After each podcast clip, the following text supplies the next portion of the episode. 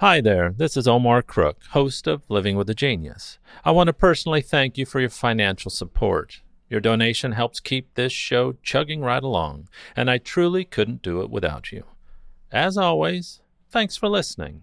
Be kind, do good work, and until next time.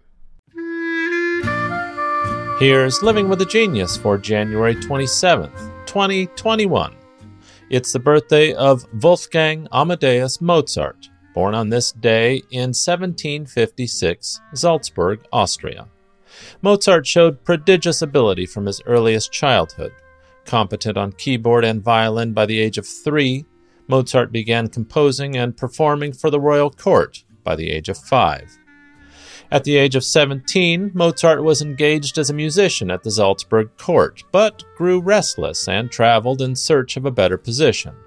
While visiting Vienna in 1781, he was dismissed from his Salzburg position, but chose to stay in the capital, where he achieved fame but little financial security. During his final years in Vienna, he composed many of his best known symphonies, concerti, and operas, and portions of the Requiem, which was largely unfinished at the time of his early death of renal failure at the age of 35. He composed more than 600 works, many acknowledged as pinnacles of symphonic, concertante, chamber, operatic, and choral music. Mozart composed his works in his head. The act of actually notating the music on paper, or copying out, as Mozart called it, was simply a necessary last step. When Mozart was composing something relatively simple, like opera recitatives or ballroom minuets, conception and notation occurred simultaneously. According to his wife Constanze, at these moments Mozart composed music as if he were writing a letter.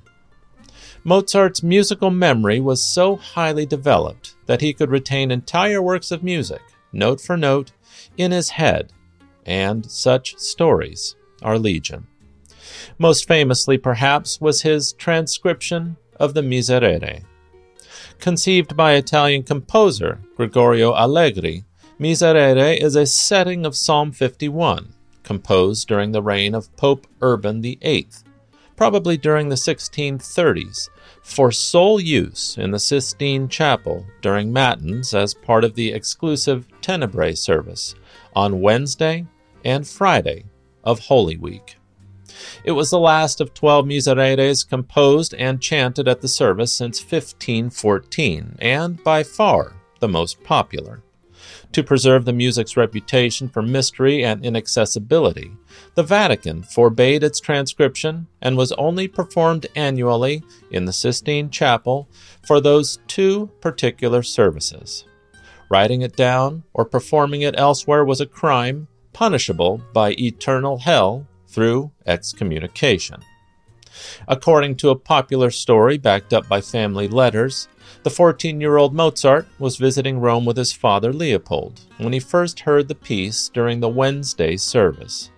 Later that day, he wrote it down entirely from memory, returning to the chapel that Friday to make minor corrections. Here's the letter Leopold sent to Wolfgang's mother, Anna Maria, after that occasion.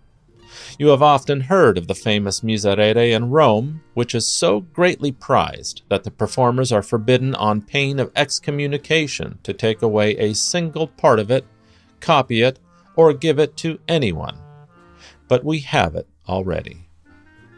Sometime during his travels, Mozart met the British historian Dr. Charles Burney, who obtained the piece from him and took it to London, where it was published for the first time in 1771. In response, Mozart was summoned to Rome, but instead of excommunicating the boy, the Pope showered him with praise for his feat of musical genius, and the ban was lifted. Allegri's Miserere has been a mainstay in choral music and is widely performed to this day. And here's one more little story before we go. We know that Mozart copied out the overture to Don Giovanni on the day of its premiere but a story circulated at the time that Mozart actually had three complete overtures to Don Giovanni in his head. According to the story, the singer Luigi Bassi, who premiered the role of Don Giovanni, and Mozart's friend, the Prague based pianist Franz Duschek chose the overture in D minor after Mozart played all three of them on the piano. The other two overtures were never copied out and thus were lost. This was the downside to Mozart's phenomenal memory, as we can't know just how many works he had in his head when he died at the age of 35. German music historian Hermann Abert had this to say Given Mozart's dislike of writing anything down, it is entirely natural that a large number of his works were simply never written down. Strange though it may sound, only a part of his oeuvre has survived. The rest he himself kept from us.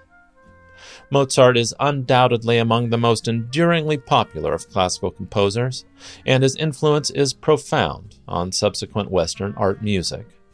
Beethoven composed his own early works in the shadow of Mozart, often making musical nods to Mozart in his own music. In the words of Joseph Haydn, posterity will not see such a talent again in 100 years. But in fact, 229 years after his death, we're still waiting. Thanks for listening. Be kind, do good work, and until next time.